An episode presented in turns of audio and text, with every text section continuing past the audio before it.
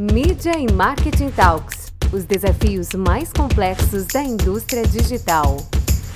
Bem-vindos ao novo episódio do Comscore Talks em português, os desafios mais complexos do ecossistema digital. Eu sou Ingrid Veronese, diretora comercial da Comscore Brasil, e nesse novo episódio a gente vai falar com Gabriel Mazucci, que é o Head de Addressability Brasil na LiveRamp. Bem-vindo, Gabriel. Oi, Ingrid, tudo bem? Obrigado pela oportunidade. Imagina, nós também estamos super felizes aqui com a sua presença, a sua participação. E para que os nossos ouvintes possam te conhecer melhor, você pode falar um pouquinho sobre a sua experiência profissional e como que você chegou até a LiveRamp? Bom, igual você comentou, eu sou Gabriel Mazucci, comecei no LiveRamp em abril de 2022, então são aproximadamente cinco meses. Eu tenho uma longa trajetória no meio digital. Comecei a primeira experiência com digital foi em 2006, 2007. Passei por algumas empresas que representavam o Microsoft na parte de operações. Fiquei por dois anos e meio aproximadamente. Depois fui trabalhar na Fox, na Fox Latin American Channels, na parte do MySpace, que é um produto Não. bem antigo, né? Que alguns vão Eu lembrar, sou. outros não. Sou desse tempo que as pessoas nem conheceram. Fiquei no MySpace por aproximadamente um ano, alguma coisa do gênero. Depois eu fiquei com todos os produtos Fox, até mesmo quando o Facebook e o LinkedIn não tinham escritórios no Brasil, a Fox era representante, então eu era da parte de, de gerenciamento desses produtos lá também. Com o passar do tempo, eu fui para o Terra, tive experiência no portal do Terra por um ano e meio, mais ou menos. Aí depois foi onde eu fui para a parte de Business Development. Antes eu estava muito ligado a campanhas e na parte de Business Development comecei no Terra. Depois eu fui para a Critel. Na Critel onde eu desenvolvi toda a parte de supply e de parceiros para Brasil, Fiquei aproximadamente dois anos no Brasil, depois eu me mudei para Miami para ter todo o mercado hispânico hispânico-americano, né, na verdade, e regressei ao Brasil em 2018 pela Verizon. Então, eu estou aproximadamente quatro anos no Brasil. Fiquei na Verizon e Yahoo até esse período de janeiro, fevereiro desse ano. E aí veio o desafio da LiveRamp, exatamente para ser head da, da parte de addressability e estar tá envolvida junto com a célula interna aqui nossa de business development para a gente conseguir fomentar o modelo de negócio no país. Bacana pelo menos as empresas por onde você passou ainda estão vivas, né? Que eu passei já várias, não existem mais. Sim, sim, sim. Não, é... é muito legal olhar para essas empresas e ver como todas estão posicionadas, como todas estão bem, estão se remodelando para o mercado atual que a gente tem, sempre, né, dinâmico.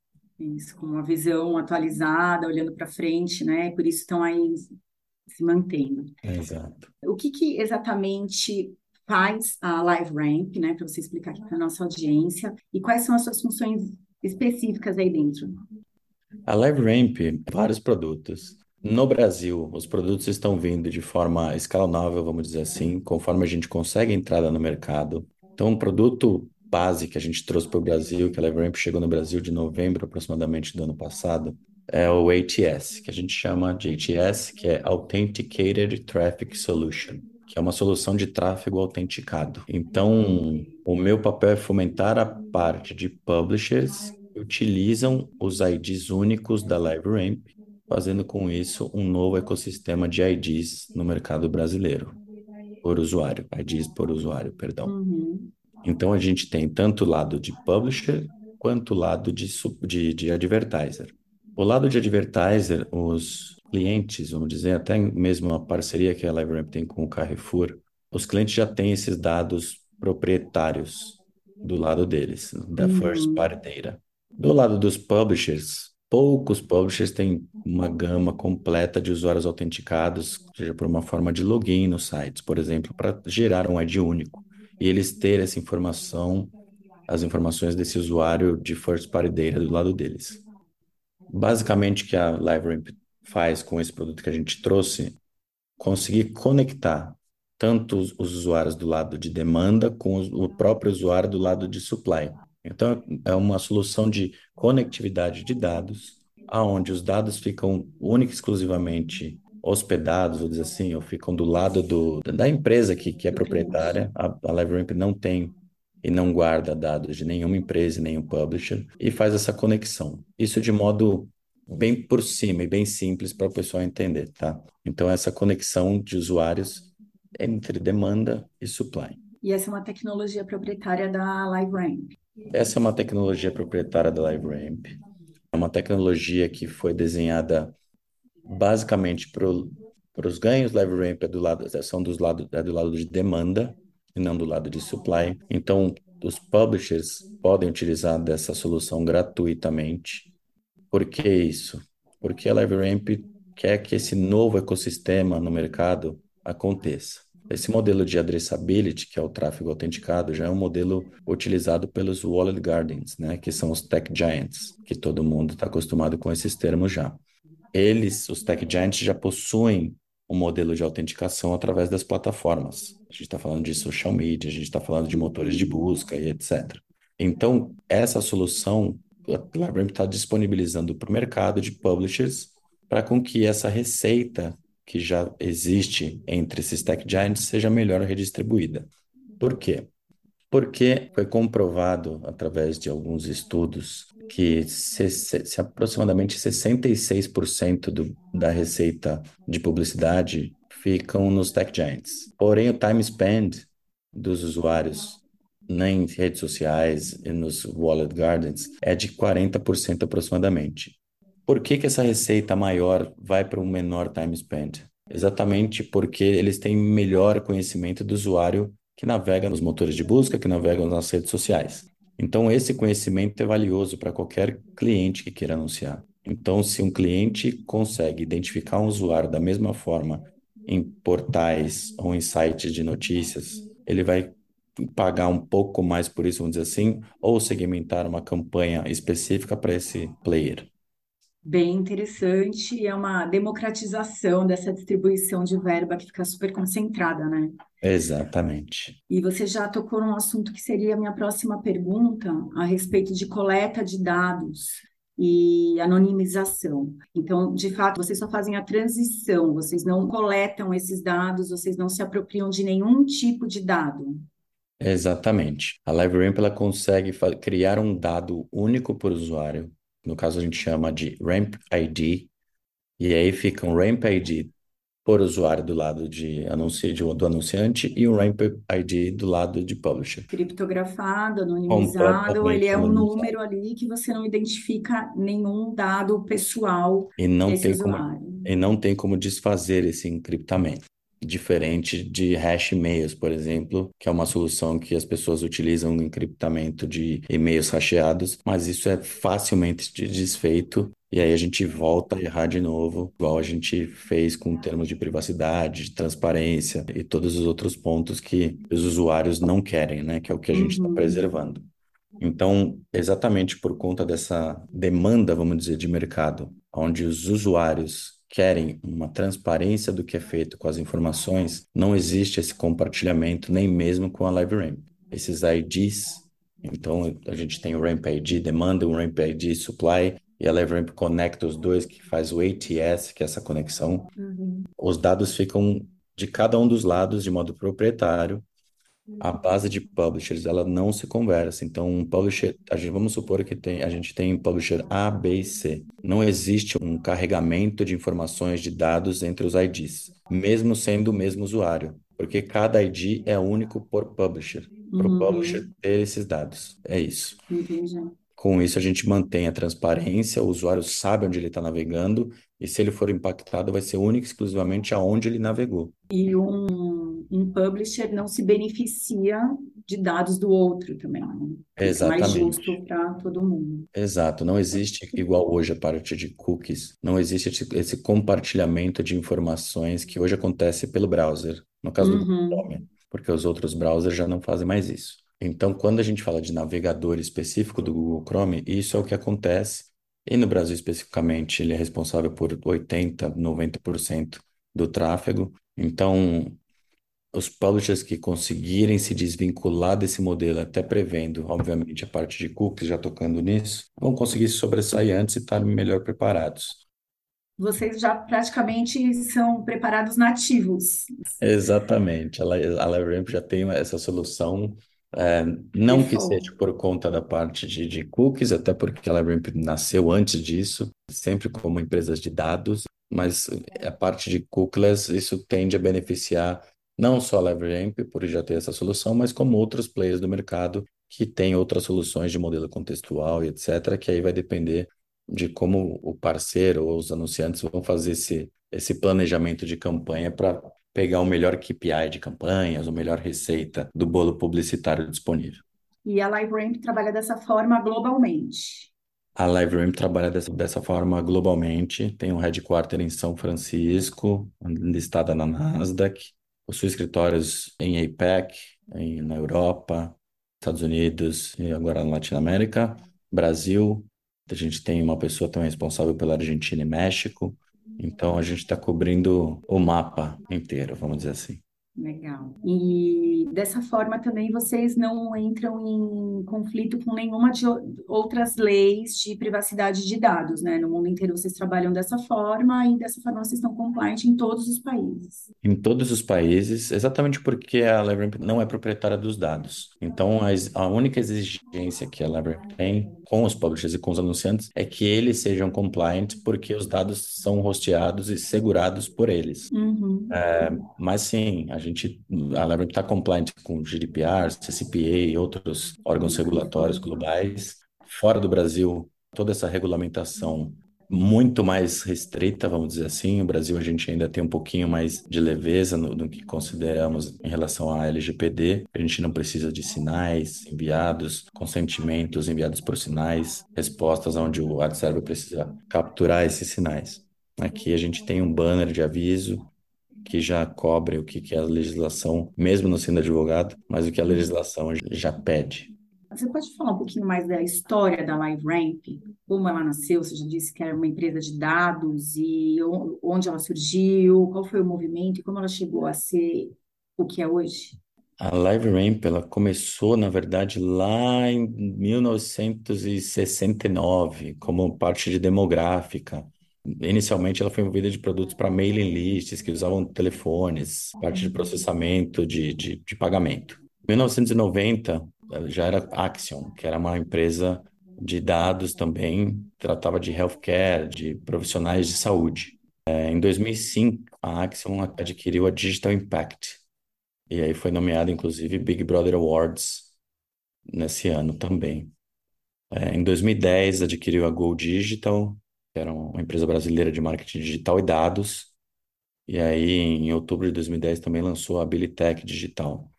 Então, desde o nascimento, até mesmo antes da internet, vamos dizer assim, é uma empresa que já lidava com o consumidor, com dados, e aí foi evoluindo até os dias de hoje. Então, em 2017, foi reportado que valia mais de 1,5 bilhões em janeiro. Então, hoje a empresa já está super bem avaliada, com as ações abertas na Bolsa de Nasdaq americana. E em 2020 foi lançado o Consentment Manager Platform, que é o que as empresas precisam para o mercado europeu, né? Que é aquele, aquela gestão de dados. Aqui no Brasil a gente não tem esse produto, até porque não é uma requisição. A Leverm sempre esteve ligada nessa parte de dados, de sua fundação, vamos dizer assim, até chegar nos dias de hoje. Bem legal, bem, uma história já bem pautada e um drive muito a, a dados mesmo, né? Sim. Uh, hoje, qual é o tamanho da LiveRamp no Brasil? Você é responsável só pela Operação Brasil? Eu sou responsável pela Operação Brasil. A Operação Latam ela é dividida do Brasil, então o Brasil é um mercado específico para a LiveRamp e a parte de mercado latino-americana, tirando o Brasil, temos uma pessoa que chama Alejandro, que cuida de, da Argentina e do México, que são os outros dois países cobertos pela LiveRamp. Isso lá do parcerias de supply para utilização da ferramenta. Do lado demanda, a gente tem o nosso nossa estrela aí, Marcelo Matar, que é o responsável por trazer a parte de clientes e temos o Gabriel Jacques também, que é a pessoa que cuida da, da nossa parte de implementação, tanto de supply quanto ajuda também um pouco na parte de demanda. A operação ainda está enxuta, até porque a gente precisa crescer ambas as bases, e acho que com duas pessoas, uma do lado do supply e uma do lado demanda, e um de implementação, a gente consegue fazer esse trabalho atualmente. Até por se tratar de uma empresa de tecnologia, os contatos são os melhores pontos que a gente pode costurar hoje em dia, e com isso a gente crescendo tanto demanda quanto supply, a empresa tende a crescer nos próximos anos. Não, eu posso ver que a empresa está coberta assim de pessoas históricas do mercado, né? Matar conheço também há muitos anos. A indústria, a própria empresa ter essa movimentação rápida, né? Sim. E a nossa indústria como um todo, ela é super dinâmica, está sempre mudando, agora com leis que também nos obrigam a se mover mais rápido. Como que você faz para se manter atualizado? Quais as estratégias que você utiliza para estar tá to date aí com essas atualizações? Nós temos uma atualização semanal junto ao time global. Muito do que a gente vê no Brasil, não só na LiveRamp, até por experiência nas outras empresas que eu citei, o Brasil ele segue muito dessa tendência global, que vem principalmente dos Estados Unidos, que é um berço aí também de tecnologia, e de que dita um pouco do, de como vão ser as projeções para os próximos anos. Também me atualizo muito através de todos os meios né, que, que a gente tem de busca, tanto a Comscore, do Notícias, quanto o Marketeer, quanto outras empresas que a gente tem estudos que comprovem dados, tudo é feito à base de dados, que comprovem dados e, e projeções de como a gente vê o futuro, até como a gente pode ver agora a CTV vindo igual estava vindo Mobile First há cinco, seis anos atrás. Então, toda essa parte de, de atualizações e estudos que a gente tem no mercado, a gente recebe internamente para conseguir também me projetar para os próximos anos ou para os próximos trimestres que a gente vai trabalhar aqui nos produtos da LiveRamp. Ah, muito legal. A gente está alinhado aí, que você já tocou em dois tópicos que eu queria perguntar para você. Um é sobre que essa entrega da LiveRamp, ela é em todas as plataformas, é multiplataforma. CCTV, por exemplo, é uma delas. Exatamente. Do lado de supply, a gente cobre 100% das plataformas, então a gente está falando de CTV, mobile app, web mobile e o, o web desktop, né? Que é o display, uhum. web display, perdão. Do lado demanda, a LiveRamp ela cobre 360. Então, próprio exemplo do Carrefour, o Carrefour ele tem o um programa de fidelidade dele, onde um usuário faz uma compra em uma loja física do Carrefour, esses dados vão para o banco de dados do Carrefour e esses dados alimentam também, fazem cruzamento com os dados do Carrefour Links, que é o Carrefour Online. Então, esse 360 comportamento do consumidor ele também é feito do lado demanda. Do lado supply, de novo, a gente consegue fazer a entrega no, em todos os meios, CTV, mobile e app. Isso, essa entrega fica a cargo de um planejamento de mídia feito numa agência, ou vocês propõem esse planejamento também com a expertise de vocês? Vocês têm dados de resultado que vocês compartilham com esses clientes? Sim, do lado de supply, Supply, eu posso dizer, porque do lado de demanda aí é com o Marcelo. Do lado de supply, do lado de tráfego autenticado, a gente viu um, a gente viu na média um incremento de 70, 80% em relação ao valor do CPM médio que os publishers praticavam antes de ter o tráfego autenticado e pós tráfego autenticado, em testes AB. Obviamente, isso varia de publisher, publisher a publisher, e do lado de campanhas, o planejamento é feito diretamente com a agência e o cliente. Tá. E outro ponto que eu queria é, saber também é assim, quais são os próximos passos da LiveRamp, né? Quais são os projetos futuros, o que, que você está vislumbrando aí para os próximos 12 meses? É, a LiveRamp agora está se firmando no mercado de forma display. A gente está começando a trazer o produto de CTV também Estamos em contato com alguns players do mercado em relação a publisher para fomentar também essa base. É óbvio que isso é um trabalho que demanda muito, porque é um desenvolvimento novo do ecossistema, principalmente quando a gente precisa educar o mercado, educar os parceiros, publishers. Acho que essa é a parte mais difícil. Essa é a parte mais difícil. Educar que ele precisa entender desse consumidor que adquire o conhecimento, que navega no site. Então, fomentar essa base nos próximos meses, crescer esse número de modos de autenticação é o nosso foco agora, independente de qual produto de qual formato isso vai ser. Obviamente, expandindo a gama, maior volume de formatos possíveis, igual eu comentei, a gente consegue aumentar ainda mais essa base e a velocidade com que a gente cresce a base no mercado. E hoje a sua base é composta por clientes de todos os tamanhos e de todas as categorias, ou vocês estão focados em determinados nichos? Como que está funcionando essa parte? Do lado de publisher de supply, a gente está focado em nos top 250 da Comscore. é um balizador para a gente. Então, a gente tem um esforço direto, eu no caso, onde eu atuo diretamente com os parceiros para educar, implementar a plataforma, ver modos de autenticação, onde eles, se eles não têm nenhum modo de autenticação que possam inserir, seja um e-mail marketing, seja um social login, social button, seja uma área logada, um registration wall, um paywall, algum modo de interação com esse usuário. Do lado de demanda, hoje o foco está muito em, na parte de CPG, até por conta da nossa parceria com, com Carrefour, então toda a gama de CPG é um possível cliente para LiveRamp, mas menos não importante outras áreas também. Mas o foco principal, inicialmente, que a gente desenhou como duas pernas, são esses dois lados que eu te comentei. Legal, já é bastante, né? CPG muito, é um é universo, muita... tudo é CPG. Exato, exato. É muita coisa. Gabriel, foi um prazer falar com você. Queria saber se você tem algo mais que você queira, algum recado que você queira dar, falar sobre o mercado ou sobre a LiveRank especificamente. É, adorei ter essas informações. Acho que vocês já estão no caminho certo há bastante tempo, então já tem aí bastante tração para crescer rapidamente aqui no Brasil e Sim. completar essa missão junto com o Matar. Exato. Não, obrigado, Ingrid. Eu que agradeço a oportunidade. A minha dica para os parceiros em geral é não vamos ficar dependentes de plataformas em específico, independente de qual seja.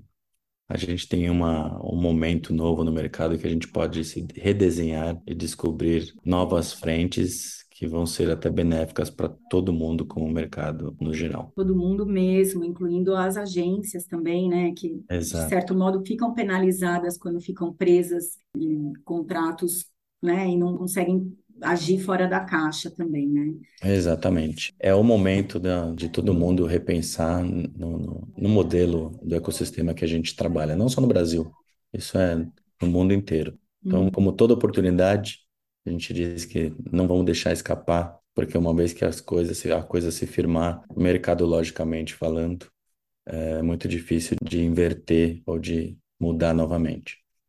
Isso aí. Então, obrigada mais uma vez. E a gente encerra aqui o nosso podcast de hoje. Obrigado, um abraço. Boa tarde, tchau. Mídia e Marketing Talks os desafios mais complexos da indústria digital.